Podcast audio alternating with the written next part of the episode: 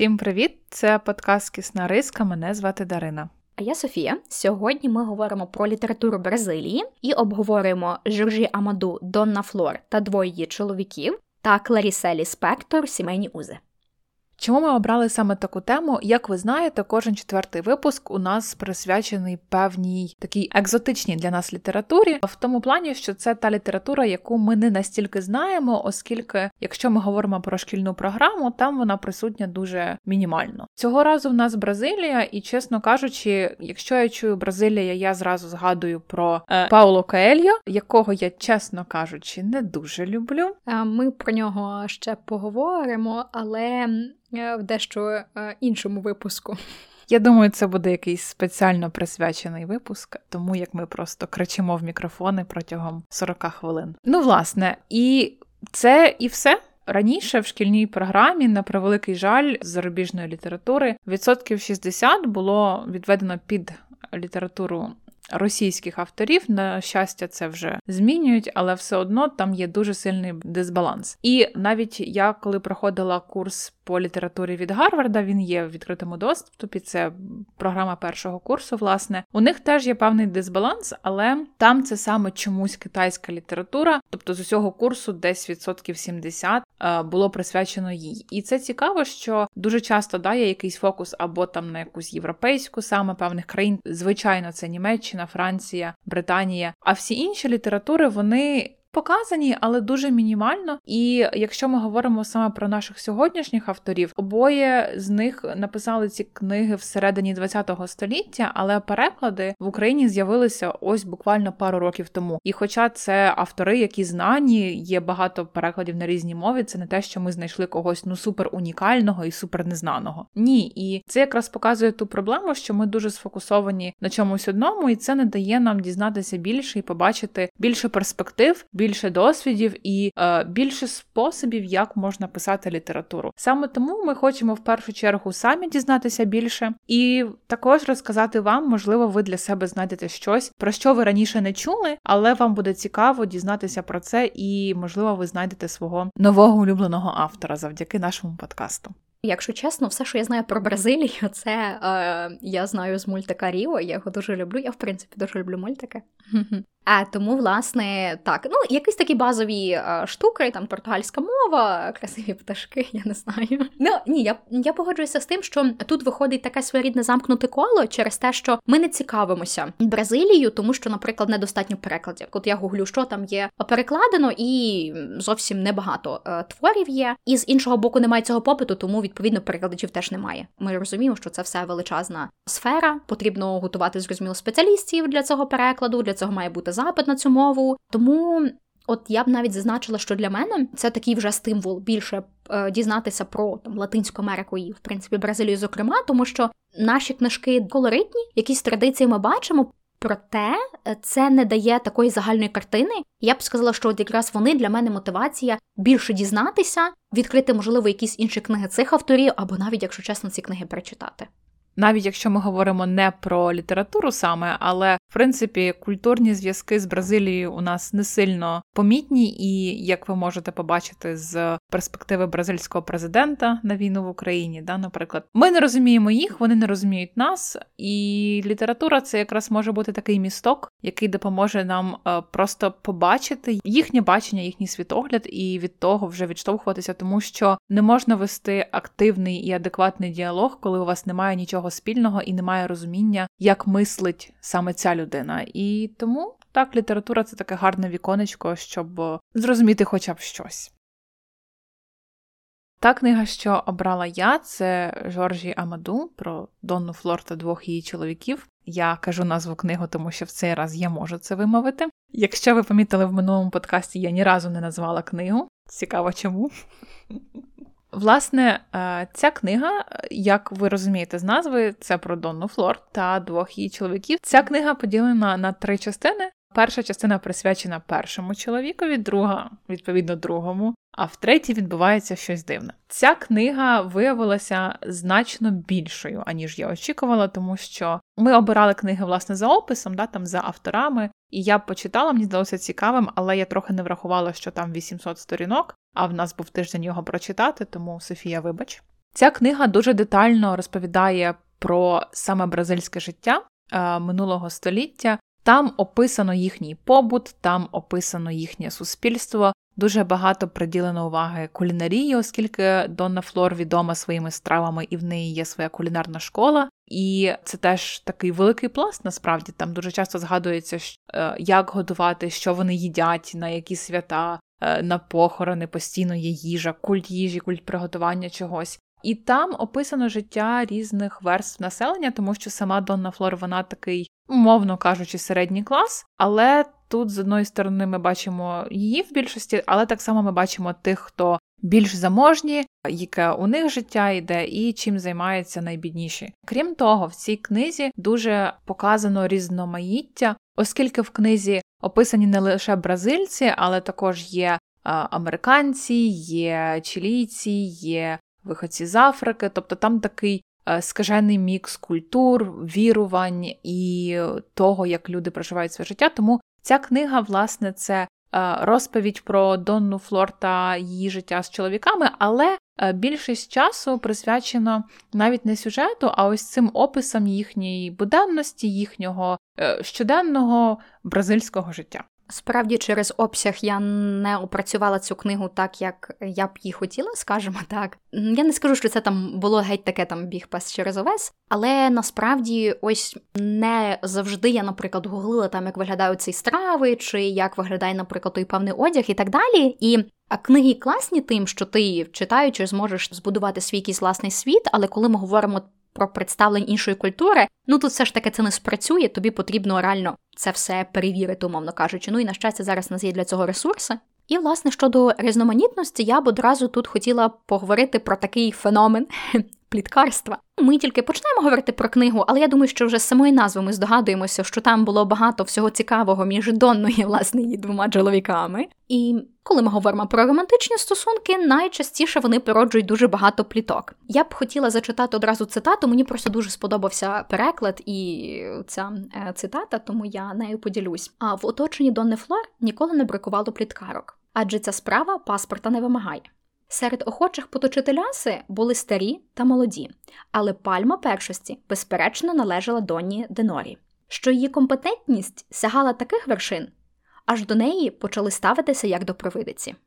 Справді, ця Донна Динарі дуже багато всяких пліток почала, підхоплювала і так далі. Її образ дуже цікавий, тому що вона сама вдова, їй вже десь там поза 60, і вона сформувала образ навколо себе як святенниці. Оце така жінка, з якою, в принципі, там чимось можна поділитися, щоб вона тебе вислухала. А вона оце рознесе на півсвіту. А тому тут теж такий цікавий контраст. Але загалом про плітки дуже багато пліткарства, власне, через позірність, тому що для знову ж таки героїв різних е, там в різних соціальних верств, різного заробітку і так далі доволі важливо було чимось вихвалятися. Так неважливо, який в тебе там статок, яка в тебе там робота, сім'я і так далі. Чим було, тим і вихвалялися. Те, що було на виду, де що було заховано, і це ще більше породжувало цікавість. І от, власне, це такий теж в книзі великий пласт, тому що в принципі вони такі жваві, активні, постійно у них там танці, ці збори і так далі. І це знову ж таки ну чудове місце, щоб попліткувати, тому що ти багато кого там бачиш, багато з ким перетинаєшся, і в принципі за більшістю людей можеш там спостерігати.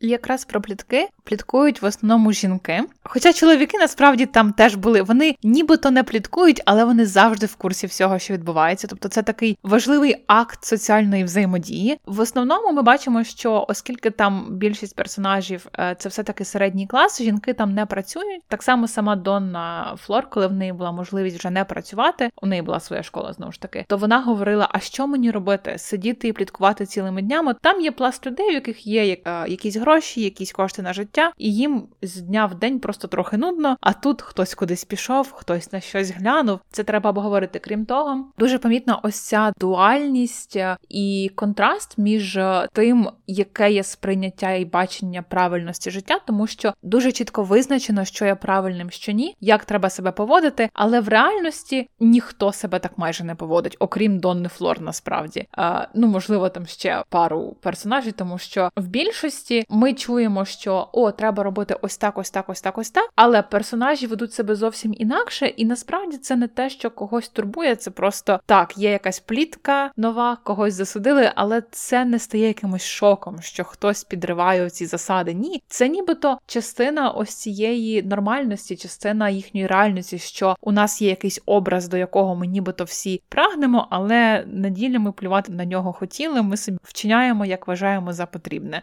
І всім з цим, в принципі, окей, але хороша плітка буде. І тут якраз за стосунки з її першим чоловіком його звали Гульвіса. Зразу зрозуміло, який це був чоловік.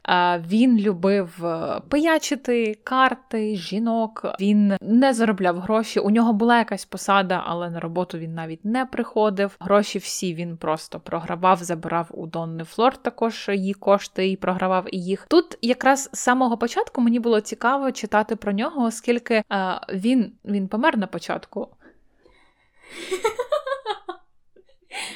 Упс. Ой. Е, він помер на початку, але е, там його. Тобто ми його бачимо більше вже через як спогади інших людей, і його любили всі. Його всі любили за те, що він такий веселий, за те, що він е, танцював і він е, завжди привносив оце відчуття свята. Тобто всі до нього ставилися прихильно, але з тої ж сторони вони говорили, як Донні Флор не пощастило з чоловіком, який він жахливий і все інакше. І чим далі йде сюжет, ми бачимо, що вона його дуже любила, і, не дивлячись на якісь речі, які він робив, неприйнятні насправді, тому що він забирав в неї гроші, навіть один раз він її е, побив, він її брехав, він її зраджував. Але вона його дуже сильно любила, і коли він помер, вона все одно мала багато доброї пам'яті про нього, і вона пам'ятала його як доброго чоловіка. А суспільство ж, коли він був живий, вони його всі любили. Вони любили, коли він був поруч. Всім було з ним класно і весело. Хоча всі знали, чим він займався, так і це не було секретом. Але коли він помер з часом, ну вони робили вигляд, що ось нібито ні, вони в тому взагалі не брали участі, і він такий поганий і все інше. І це також дуже бентежило Донну Флор. Ось ця несправедливість до нього, оскільки, ну, якщо він був вам такий браткий, чого ви з ним тоді весь цей час проводили до того. Але власне після смерті, після похоронів, вона себе розслаблено почувала. Тобто там було декілька таких описів, що вона нарешті змогла розслабитися, тому що він все ж таки так, він був там дуже активний і так далі. Але це і те, що її завжди дуже тримало в напрузі, того що то він десь там ходив, вона не знала, де він, то в нього були якісь проблеми, зрозуміло, і її це теж тривожило. Вона все ж таки більш спокійна, виважена, і в принципі, мені здається, більш така закрита, тому що навіть от знову ж таки, е, перші ці тижні після е, смерті вона така: ну все можна нікуди не ходити, нічого не робити. Так, оце, наче був такий е, знову ж таки дозвіл. От навіть у цей період такий затворництва якогось, тому що ти маєш тримати е, цю жалобу, так чи як воно називається, чи ну я не знаю, тужити за чоловіком тримати цю жалобу, відповідно нікуди не можна ходити. Е, вона, наче якось мені здається, навіть зраділа цьому. Тобто, так вона сумувала за чоловіком, але одночас їй було класно, що вона може посидіти вдома, ніхто їй не скаже, чого вона кудись не йде, наприклад. Так, і при цьому Гульвіса явно в ній породжував відчуття і такі дикі емоції, тому що вона була завжди виваженою дівчиною з самого початку. Вона була суперраціональною і хотіла там знайти чоловіка, як мама їй сказала, і була суперспокійною. Гульвіса увірвався в її життя. І, хоч як би там не було, що спочатку там від нього були всі в захваті, потім навпаки казали, який він жахливий. Вона його покохала, він е, змушував її почувати себе більш живою, пристрасною, емоційною. І, хоча в деяких речах там в побуті він був поганим партнером, це очевидно, але при цьому вона була з ним щасливою, тому що вона могла якраз скинути оцю маску, оцю ось цей образ ідеальної жінки, так, гідної дівчини, і вона могла просто насолоджуватися собою, ним і їхнім коханням, і е, їй було класно. З її таких роздумів спогадів виходить, що все було окей. Але не все так просто, тому що другий її чоловік е, Теодоро він був повною протилежністю Гульвіси, і його образ доволі схожий до самої е, Донни Флор. Тому що він прагматичний, виважений, навіть навіть дещо в такий е, відхил, я б сказала, в погану сторону, тому що він був дуже перфекціоністичним, важко з ним було вживатися. І при цьому виходить, що образ Теодора доволі близький до е, Донни Флор. Вона почувалась некомфортно в якихось моментах, тому що виходить, вона знову ж таки була, наприклад, суперохайною, але коли вона бачила кімнату Теодора чи будинок Теодора, вона така, типу, та він взагалі ідеальний. Е, в неї там було все чисто, умовно кажучи, відсотки на 90, то в нього там було на 190. І її це теж тривожило, і було некомфортно. І в принципі, образи її двох чоловіків суперкарикатурні. Один так тотально пустився берега, там все, що можна, азартні ігри, алкоголь і так далі. Другий натомість має таку хорошу престижну роботу, здавалось би, заощаджує і так далі. Тобто вона там почуває себе фінансово захищеною і таке інше. І ось її чоловіки це такі дві екстреми. Тобто, перший абсолютно, умовно кажучи, поганий. Хоча насправді я б не сказала, що він поганий, він був дуже щирим всьому, що він робив. Тобто він е, зраджував їй не від того, що він її не кохав, просто в ньому було забагато любові. І, ну, загалом, не міг він себе стримувати. Ну, ну, ну, він це так пояснював. Тобто він такий, типу, це все несерйозно. Ти моя дружина, нормально. Ну, окей. Так, якщо хтось щирий, не означає, що це окей. Ні, він, звісно, молодець, що він там не брехав собі і ще комусь. Ну, але це не виправдовує його поведінку. Це його не виправдовує. Але у нього був такий спосіб життя, він просто насолоджувався життям наповну, і навіть коли це шкодило їй, да, їй це робило боляче, все одно він такий: ну от моє життя, я віддаюсь повністю емоціям, і там, де було б добре включити розум, він його не включав. А Теодора, навпаки, це людина раціональна, і він абсолютно повністю відповідав образу цього ідеального чоловіка, ідеальної людини. Він був порядним, у нього було виховання, він був забезпеченим. Так як він там за нею припадав, теж все обережно дуже робив, правильно відправив їй листа з перерахунком всіх своїх чеснот, статків і так далі, е, щоб, не дай Боже, вона не подумала, що він там якийсь е, неправильний і все інакше. І хоча, коли ми читаємо, ми бачимо, що у нього теж є оця пристрасна сторона, але він її абсолютно в собі душить. І е, він на людях такий суперправильний, і він з нею такий суперправильний. І там був навіть такий момент, що він про себе думає, яка вона неймовірна жінка, як він її кохає, і як би він хотів показати їй оцю свою пристрасть, але він не буде цього робити, оскільки ну вона ж його жінка, так в ідеальному шлюбі чоловік себе так не поводить. Мені здається, насправді, аби він відкривав оцю свою сторону для неї, хоча б навіть трошки, вона була б значно щасливіша,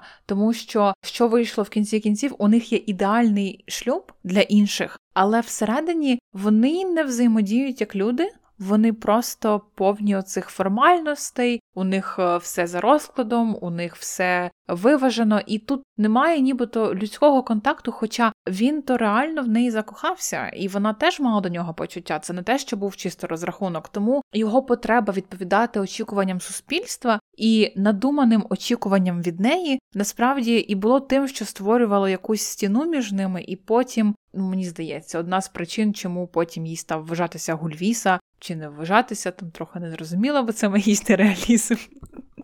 Ну, чому з'явився потім Гульвіса? Бо вона сумувала по оцій е, пристрасті, по чуттєвості, по вияву себе е, як людини. В цій ситуації вона не обирала, умовно кажучи, тому що згодом з'являється дух її померлого чоловіка, а з яким вона реалізовує певні свої бажання. Знову ж таки, ти вже згадала, що це магічний реалізм, тому там дещо не так просто, але виходить так, що вона не обирає між ними. Тобто вона має цю стабільність в житті і водночас в якихось своїх мріях або не мріях, або вже в якихось таких там реальних мареннях, а вона реалізовувала власне цю таку іншу складову, е, таку більш пристрасну. І тут цей крок виглядає такий дещо логічний. Від неї вимагають чогось дуже такого однозначного. Так, оце знову ж таки, ми вже згадували про те, що вони надзвичайно карикатурні. Це або ось такий е, чоловік е, Гульвіса, або е, власне такий супер нудний, занадто такий перфекціоністичний чоловік. Зрозуміло, що їй важко обрати, тому що їй і те, і те не підходить, і вона намагається знайти якийсь в цьому баланс в житті. Якось більшість людей нормальні, і в них співіснують різні, е, різні сфери. Тому, от якраз скажу, мені здається, що цей е, якийсь крок був вимушений, тому що вона ну не могла віддатися повністю е, цьому такому побутовому життю. З іншого боку, ну власне, вона втратила свого першого чоловіка. І тут на контрасті дуже мені власне винагідно вирізняється пара Донни Норми і Зе Семпайо. Це Донна Норма це її подруга, і насправді її персонаж мені дуже сподобався, тому що вона. Справжня подруга, і вона дуже допомагає Донні Флор порадами, якимись діями, підтримкою. Більшість жінок присутні в її житті як е, просто такі от кумушки, у них постійно якісь там плітки і все інакше. Вони люблять пообговорювати її життя, подавати якісь поради, але насправді вони не готові нічого робити, щоб їй реально допомогти, тому що ну вона супер не пристосована до життя. І чим далі після смерті Гульвіси вона тим більше себе заганяє в таку, е, от вона стає дуже такою, е, аж дикою навіть. Вона боїться всього, вона вона розуміє, що вона сумує за чоловіком, і від цього вона нібито, але ж я вдова, як як що їй, їй реально погано. І вони ладні давати їй якісь поради, які об'єктивно їй не підходять, але вони не готові нічого робити, щоб їй було краще. Дона Норма ж навпаки, вона як справжня подруга з нею говорить чесно, серйозно, і вона пропонує варіанти, і в кінці кінців допомагає. Вона і її чоловік допомагають організувати шлюб з Теодора. Власне, так, от е, Донна Норма така весела, дружелюбна, приємна жіночка. Коли ж як е, за Семпаю, це такий дуже спокійний, ниючий чоловік, е, йому все не подобається постійно. Він говорить: Ой, в мене кістки болять, або там щось мене дратує і все інакше. І у них теж був потенціал стати такими карикатурними, але насправді ні, тому що за Семпайо, хоча спочатку він здається, от таким більш відсутнім чоловіком з кнарою, якому все не підходить, коли стається ситуація, що реально потрібна якась допомога або його участь, він, хоча і не сильно цьому радий, він все одно е, зради своєї жінки, зради Донни Флор, він включається і робить те, що потрібно, і якраз тут про реальність його як людини, тому що він от на контрасті здається справді, от. Чоловіком, який може існувати в цьому світі, тому що так у нього є певні риси, в яких він себе виявляє в більшості часу, але на певні ситуації він реагує по-іншому. І якраз їхня пара це був такий дуже контрастний, але дуже ефективний тандем. І вони е, виглядають, хоча їх шлюб можливо не виглядав ну точно не виглядав ідеальним і щасливим на 100%, як очікувало суспільство. Вони реально працювали разом, і це дуже класно. Вони реально вважалися як така справжня пара, в якій є свої складнощі, але це люди, які вміють їх обійти і знайти спільну мову і вирішити якісь питання. І ще би я виділила персонажа Мірандау, це найкращий друг Гульвіси, оскільки Гульвіса був Гульвісою, і всі його друзі були негідниками, скажімо так. А, ну, негідниками в плані вони всі зраджували, вони всі поячили і грали в карти. А Мірандау це найкращий друг, і вони багато що робили і провертали разом. І коли він помер, Мірандау Рандао певним чином допомагав Донні Флор. Він там її врятував від одного негідника, який на неї зазіхав, хотів її обманути. Але при цьому е, він дещо від неї віддалився, і потім, коли вони про це говорили, він казав, що він розуміє, що у неї тепер нове життя, і спілкування з ним або там якийсь зв'язок з ним, з його сім'єю, це буде нагадування про Гульвісу, і з одної сторони це буде їй ятрити душу, а з другої сторони це може погано вплинути на її суспільний образ, про який вона так піклується. І також класний персонаж, тим, що він е, дуже свідомо підходив. Хоча він нібито такий, ну він такий же, як Гульвіса, так він раціональний, він імпульсивний, е, він непродуманий, але тут він дуже поважав її почуття і саме тому виявив таку ось гідність в своїх вчинках. Загалом книга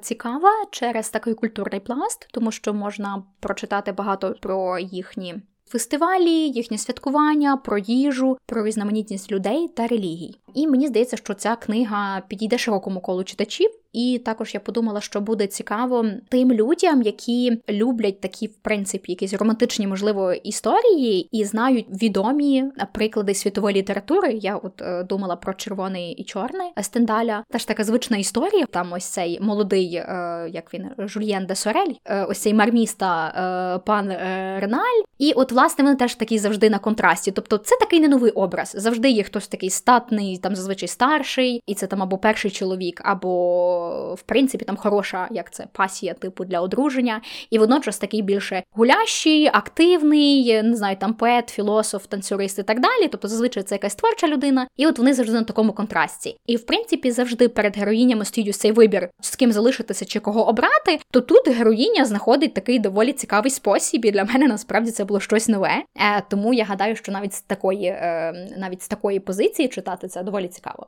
І також книга справді є хорошим таким гайдом в Бразилію, тому що дуже багато описано. Там е, сюжет не дуже швидкий, він не швидкоплинний, і ви прочитаєте про кожну її подругу. Про кожного нового візитера в Баї, що він робив, чим займався, і там якраз е, сильно передана суспільна думка, і ви бачите, як вважається, що є правильним, що є неправильним, і що люди роблять насправді, тому там постійно йде такий контраст між е, святом, трауром, життям, смертю, правильністю, розпустою. І це насправді є одною з принад цієї книги, тому що я чесно не люблю червоне і чорне. Читала декілька разів, кожен раз мені воно не сподобалося. Тут я не змушувала себе читати її. Знову таки, не мій жанр, не те, що би я обрала зазвичай. Хоча я і люблю магічний реалізм, тут е, він проявляється аж в самому кінці, бо більшість твору, відсотків 60 це просто реалізм, як він є. Було цікаво спостерігати за тим, як все відбувається, і правда, це може вас окунути в таку атмосферу Бразилії, бо там дуже насичена передача ось саме цього бразильського життя, е, різноманітності, культури. Тому може бути, якщо вам цікава Бразилія або плітки, можете читати, вам сподобається. І продовжимо тоді з моєю книгою. Я обрала Кларису Ліспектор та її збірку Сімейні узи. Це коротка проза, і в принципі це те, на що я звернула увагу, оскільки я люблю такий формат. А а я ні. Ага, Тому ми обираємо завжди різні книги. І я можу помучити тебе короткою прозою, а ти мене е, е, такою е, колдобінкою в 800 сторінок. Ну, зрештою, а насправді, якщо чесно, на що саме я звернула увагу, е, я натрапила на біографію письменниці, і вона українка за походженням. А щоправда, це дуже так віддалено. Це щось типу там е, Леонардо Ді Каприо має бабусю в Одесі чи щось е, на кшталт цього. Тобто вона народилась е, на території України, десь на Вінниччині, проте вона з е, єврейської сім'ї, і власне в 20-х роках минулого століття її батьки іммігрували в Бразилію. І, і от власне вона пише е, португальською. Вона прожила там ціле життя в Бразилії, і її вважають однією з найкращих письменниць Латинської Америки ХХ століття. Вона була вихована вже в Бразилії, була близька ця культура, і навіть коли її чоловік ем, поїхав працювати в Європу в 44-му році, і власне вона поїхала з чоловіком та з дітьми. і Їй було дуже погано в Європі. Їй не подобалось, а їй був неблизький той контекст, і дійшло все до того, що вона з чоловіком розлучилася і з дітьми повернулася в Бразилію, тому що в принципі він не міг повернутися з нею. Мені здавалося, що вона теж буде таким хорошим прикладом бразильської культури. І це чудова можливість познайомитися з цією літературою, проте не так багато тут такого культурного контексту, як в попередній книзі. Ця книга е, складається з новел, які знову ж таки вони нібито не пов'язані одна з одною, але насправді коли ви їх читаєте, вони е, так плавно перетікають одна в одну, тобто ви можете побачити якісь елементи, які вказані були в першій. Можливо, це не був центр новели, але якісь побічні елементи, які потім стають центральними в другій, і так далі. Насправді цю книгу читати було дещо важко, оскільки це потік свідомості, і інколи ви бачите текст, який більш-менш він слідкує е, за якимось сюжетом, так, там є якісь події, але він може в будь-який момент перерватися на просто е, зосередженість на якихось відчуттях, емоціях, видіннях. Ця книжка насправді вона ну рази в три чи в чотири менше, ніж та, яку обрала я, але я її читала, певно, навіть трохи довше, тому що я поверталася, перечитувала, бо я дуже легко губила про що саме йшлося. Ну тут специфіка саме написання. Книга дуже сконцентрована на почуттях, на відчуттях, е, на сенсориці, і це був цікавий досвід. Я певно скажу, що на Певно, мені ця книга сподобалася. Є якісь історії, які чесно мене не зачепили і якось не відгукнулися. Тобто я їх прочитала і така, ну ок, добре. Не було якогось відгуку, хоча вони всі написані доволі непогано. Єдине, що інколи я відчувала себе, я дуже плуталася, і я думала, ну це потік свідомості, але ось ми натрапили на певні коментарі, що місцями переклад дещо неточний. Я не читаю португальською, я не можу оцінити якість перекладу, але і знову таки через жанр ти не розумієш, чи то просто свідомість у людини така поплутана, чи то переклад міг бути точнішим. Невідомо, але чесно, інколи книга читалася дещо важкувато. Перша історія, про яку ми будемо говорити, ми підемо по порядку, як вони розміщені в.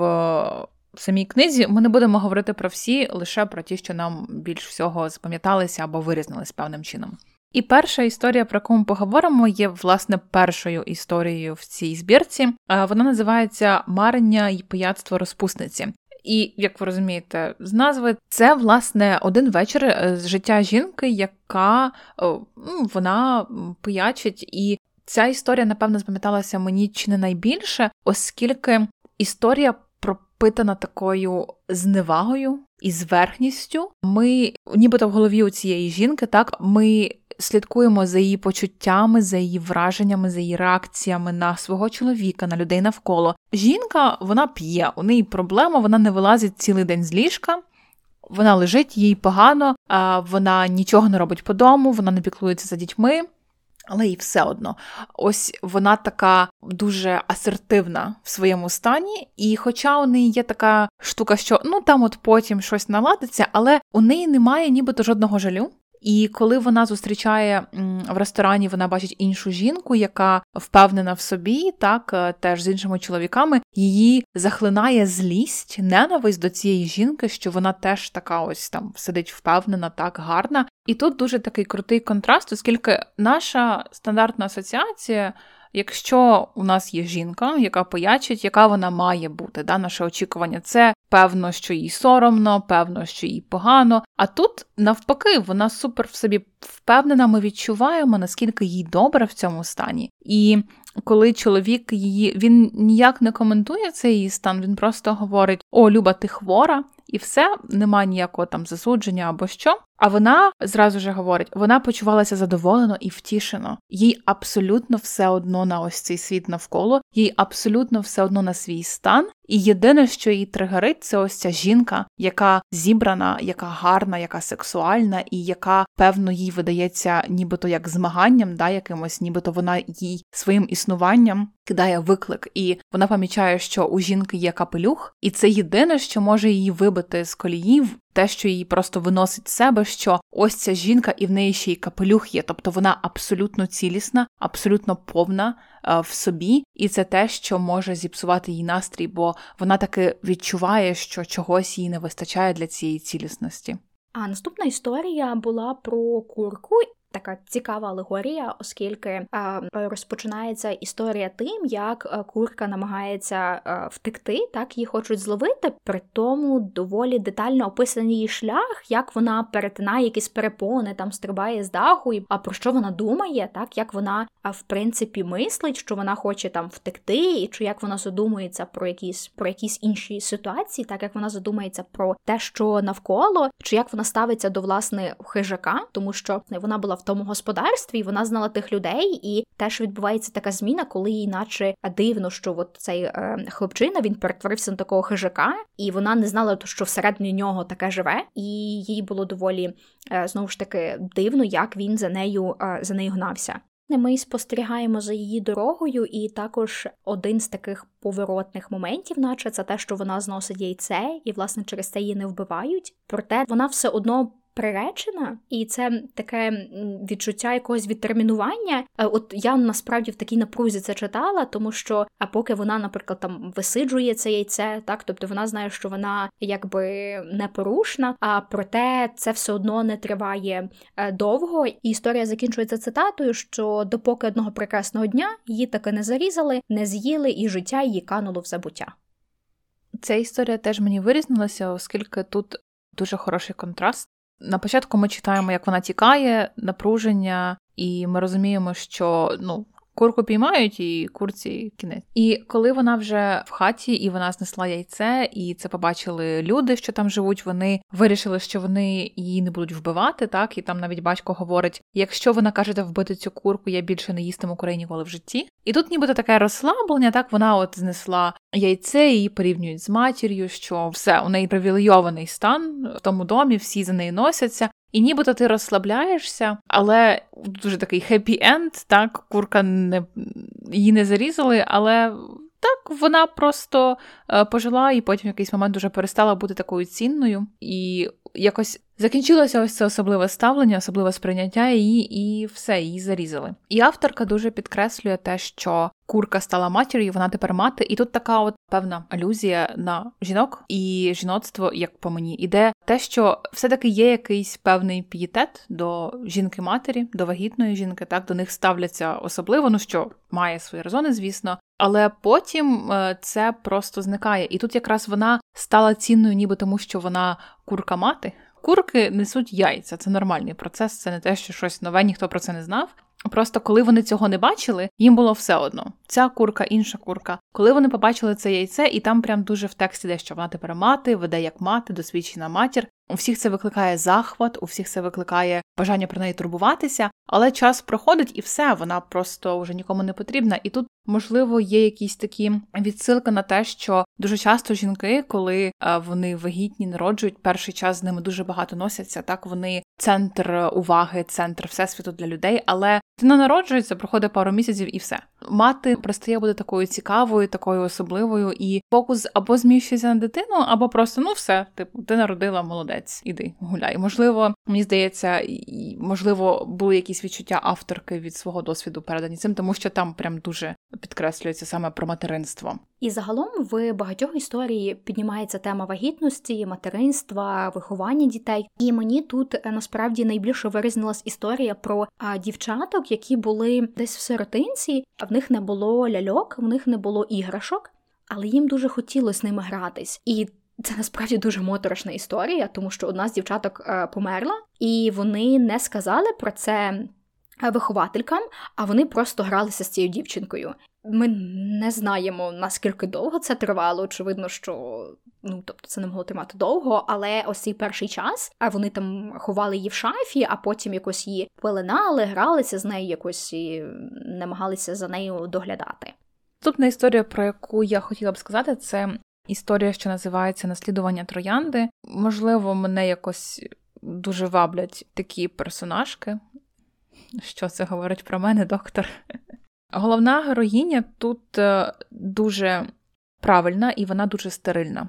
Тобто, ми, коли читаємо, ми зразу розуміємо, що вона якось, ну там немає якихось у неї поривів дуже сильних, а у неї немає якихось сильно емоційних всплесків, вона прорахована і вона дивиться постійно на себе, чи те, що вона робить, чи це правильно, чи вона очікує достатньо часу, чи вона готова в правильний час. Там у неї прямо фіксація на відповідність до нормальності, і ми розуміємо, що у неї ну щось з нею не так. У неї є якесь явне захворювання, і там вказано, що вона повернулася, одужала. Весь її фокус на тому, щоб підтримувати оцю картинку, бути нормальною, бути правильною. І у неї вдається, у неї запланована вечеря, вона готова, вона робить все по плану. Але е, сталася одна прикрість, вона придбала троянди, і у неї з'являється імпульс подарувати ці троянди своїй подрузі, відправити служницею. І вона вже покликала служницю, сказала, щоб та віднесла троянди. І потім вона розуміє, що вона не хоче віддавати ці троянди. Вони їй подобаються, вони дуже гарні, але вона настільки боїться показатися ненормальною, неправильною, що вона віддає ці троянди, не дивлячись на своє бажання вона себе змушує переступити через себе, віддати ту річ, яка, ну, так, троянди і що, але вони їй подобаються. Вона їх обрала, вона їх придбала, і вона постійно раціоналізує, що ой, та так, це було спонтанно, але це просто цей чоловік. Він мене змусив, він дуже припрошував. Саме тому я їх купила спонтанно, і тут я вже сказала служниці, що я їх віддаю, то я їх віддам. І тут той момент, коли вона віддає ці троянди, вона прощається з ними, нібито, і їй так жаль, їй так боляче, і вона так не хоче цього віддавати. Знову таки про жіночий досвід, про те, що часто від жінок очікування трохи більші, ніж від чоловіків. І знову таки це твір написаний уже певний час тому. Раніше все було ще більш суворо, і е, жінки мали набагато менше свобод, ніж вони мають зараз. Вияві себе.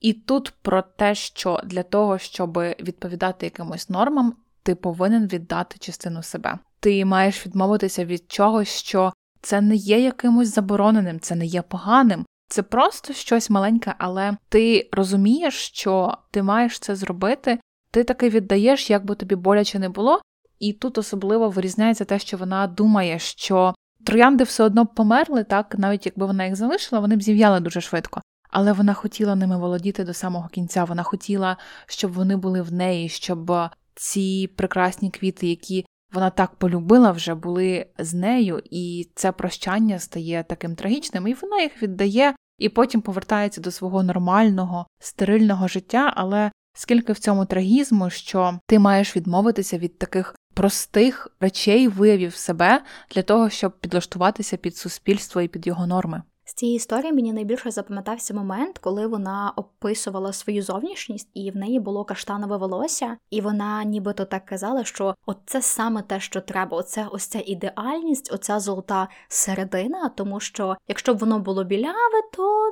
трішки відхилення якесь, і темне теж не окей. Знову ж таки, цемент дуже запам'ятався, тому що тут багато таких якихось рамок, і в принципі рамок про зовнішність і такої об'єктивізації, тому що вона сказала, що на її думку, так на її думку, таке волосся було б недоречне. Але тут теж питання, наскільки та думка була її, чи в принципі це була знову ж таки якась суспільна думка, чи якась реальність е, на той час.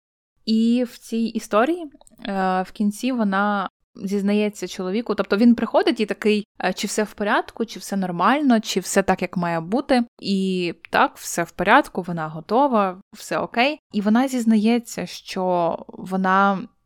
Зробила помилку, е, вона не змогла втриматися і розказує історію про троянду. І це ніби такий маленький момент, але Е, ми можемо бачити в кінці остання фраза, що ну, вона знову там сидить у себе на ліжку, все окей. Але вона сиділа, е, не опираючись, знову зосереджена і спокійна, немов у потягу, у потягу, який рушив від нього. І тут е, насправді може бути з одної сторони, що потяг рушив без нього, в тому плані, що вона настільки закрилася в собі після цього, е, що його туди не пустять, або можливо, це навпаки про те, що вона піддалася цьому імпульсу, і вона визнала це для себе і прийняла це. І можливо, це значить, що вона е, зможе відсунути ці рамки в майбутньому і далі, і це значить, що вона уже виражатиме себе як вона хоче, і можливо, це значить розрив з її чоловіком. І повертаючись до об'єктивізації, я б хотіла згадати історію найменша жінка в світі. Історія починається розповіддю, як один французький дослідник їде десь там в глибини е, екваторіальної Африки і натрапляє на плем'я пігмеїв. І навіть, ну наскільки я зрозуміла, якесь відгалуження пігмеїв, які ще менші, це плем'я лікуваласі, якщо я правильно це вимовляю. А це е, ще менші, так тобто це якесь найменше плем'я, і він знаходить жінку, яка з ростом десь 40 сантиметрів. І, власне, це була така знахідка через те, що це було щось таке дуже незвичне, дуже відчувається ось це бажання володіти, а тому, що навіть не стільки про щось таке ідеальне, а про щось унікальне. Так він описав її як не дуже красиву, тому що от вона була знову ж таки дуже маленька, і вона в той час була вагітна, і в неї був такий ем, колір шкіри. Ну тобто він його описав так, е, що було зрозуміло, що йому не подобається. Якби вона його не приваблює, проте дуже приваблює ось ця унікальність. І цікаво, як вона до нього ставилася, і ну, зрозуміло, що її свідомість на більш примітивному рівні, і вона не не зовсім розуміла повністю, що відбувається, так як розумів він. Але при цьому там сказано, що вона його полюбила, і вона полюбила його за його обручку, яка відблискувала на сонці, і за його гарні е, черевики, і за його увагу до неї. І тут можна було б подумати, що це про матеріальність, але насправді вона ж не розуміла цінність тих черевиків чи цінність тієї обручки, її не цікавили гроші, бо ну, в її світі не було такого, не було розуміння, що це таке. Вона знайшла те, що їй в ньому подобалося. І цього достатньо. І тут теж про індивідуальне щастя, яке воно може бути різним і дивним. І вона була щаслива, бо вона жила на високому дереві, вона була не з'їдена, тому що це одна з базових потреб, базових концептів в свідомості у людей, які там проживали, бо на них полювали. І власне вона знайшла собі за що зачепитися. І от цього було достатньо, і тут теж такі цікаві роздуми про те, що в принципі, ну що таке любов, так як ми взагалі обираємо людей, як ми на них звертаємо увагу, за що. І коли ти можеш думати, що ти когось зачіпаєш щось одне, і ти для себе вже трактуєш, що це через там статусність, да, або що інше, але кожен бачить в цьому щось е, зовсім інакше, і це теж такий цікавий погляд. І от про щастя, тому що виходить, він знайшов її таки в Африці і зробив світлину, яка десь там була публікована в газетах, і в принципі вже там білі люди, скажімо так, вони оце гортали, дивилися на неї в газеті, і вони казали, що «Е, Боже, яка вона сумненька, яка вона маленька, бідна. І от вони дуже так з таким великим жалем до неї ставилися і одразу почали говорити про те, як би було добре її забрати, от вона була б тут і так далі. Ми бачимо ситуацію іншу. Вона абсолютно так, вона абсолютно щаслива, і коли він якось з нею комунікував, вона постійно реготала, їй було ну от в кайф. Вона, в принципі, мала такі обмежені якісь можливості, якщо можна так сказати, не могла робити багато чого, так тому що вони знову ж таки жили на дер... на високо на деревах, ховалися, спускалися там, щоб полювати або щоб приготувати якусь їжу, і все. Але ось ця реальність була її максимально зрозумілою і максимально близькою, і вона в тому виглядала була щаслива. Так, і там якраз діти думали про те, що ось аби її там привезти сюди, аби її вдягати в якійсь сукні, аби вона була би як лялька. І 100% вона би не була в цьому щасливою. Мені чомусь згадалась історія Покахонтас, ну тобто оригінальна, не та, що в мультику, тому що вона власне приїхала потім в Британію і там її вдягали в сукні, так її намагалися намагалися адаптувати під те суспільство. Ну, власне, її вимушено е, з неї робили те, ким вона не, була. І я не думаю, що в неї було через це багато щастя, тому що тут якраз е, ця найменша жінка в світі вона була в абсолютній гармонії і щасті з собою. Вона знала, що для неї щастя, вона знала, що для неї любов, і вона існувала саме в тих умовах, які вона визначала для себе класними. І щоб там не думали ці більш освічені, так е, більш свідомі білі люди, та яка різниця, тому що все, що вони уявляли, вони навіть не бачили її за людину, вони її бачили за такий сумний або страшненький, або екзотичний об'єкт, і все. Вони впевнені були, що вони знали як краще, але насправді е, ми ж розуміємо, що це не так. Які б найкращі не були в них там побажання і ідеї, все одно, що б вони не запропонували, це не було б щастям для неї. Я б не сказала, що навіть найкраще, тому що от в цій в цій історії теж. Ем... Я б сказала, така якась жорстока співчутливість проглядається, тому що з одного боку вони кажуть, що ми б там її вдягали, вона була б така в нас тут, умовно кажучи, нагодована в теплі і так далі. Але при цьому вони такі: о, це була б там хороша прикраса, а вона ще ж була вагітна. Вони такі, о, прикольно, типу, вона така знову ж таки мацюпунька, ще ж вагітна. Їх цей образ приваблював, але при цьому в якихось їхніх таких помислах прослідковувалася жорстокість. І знову таки цікаво, що саме вона була вагітна, і це викликало ще якусь ще більше фетишизацію, так? Тобто, ой, вона така, а то ще й вагітна. Ой, класно. Знову ж таки, ем, цікаво саме цей акцент, бо це дуже сильно виділено. І остання історія, про яку ми хочемо поговорити, також про жінок. Вона називається власне сімейні узи. І це історія про те, як е, жінка проводжає свою маму на поїзд, потім повертається додому. Знову таки дуже проста, нібито банальна історія, але при цьому дуже цікава. В першу чергу, це ну це знаєте типовий випадок, коли хтось кудись їде, такий я нічого не забув, я нічого не забув, і це повторюється мільйон разів. Я так люблю робити теж. І тут якраз іде про те, що це повторюється багато-багато разів, і ми розуміємо, що насправді вони щось забули, вони знають, що щось забули, але не знають, що саме. І тут якраз вони не поговорили про щось важливе, вони не сказали один одному щось важливе, і було сказано багато слів. Вони були якихось ну там банальні, там щось про дітей, або там про зовнішність, або ще що.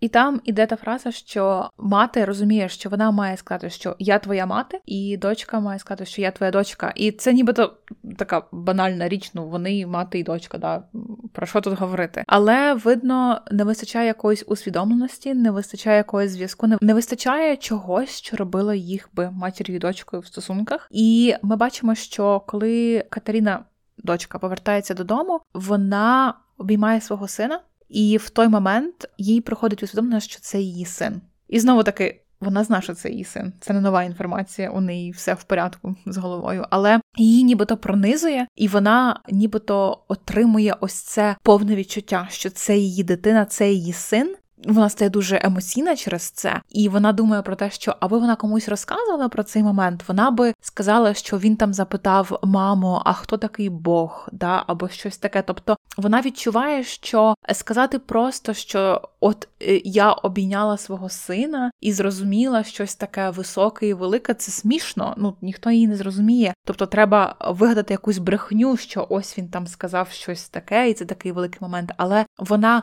відчуває цей зв'язок з ним, цей нерозривний зв'язок, це родство, і вона просто бере його і йде з ним гуляти. І ми бачимо, як її чоловік, коли він це бачить, він злиться.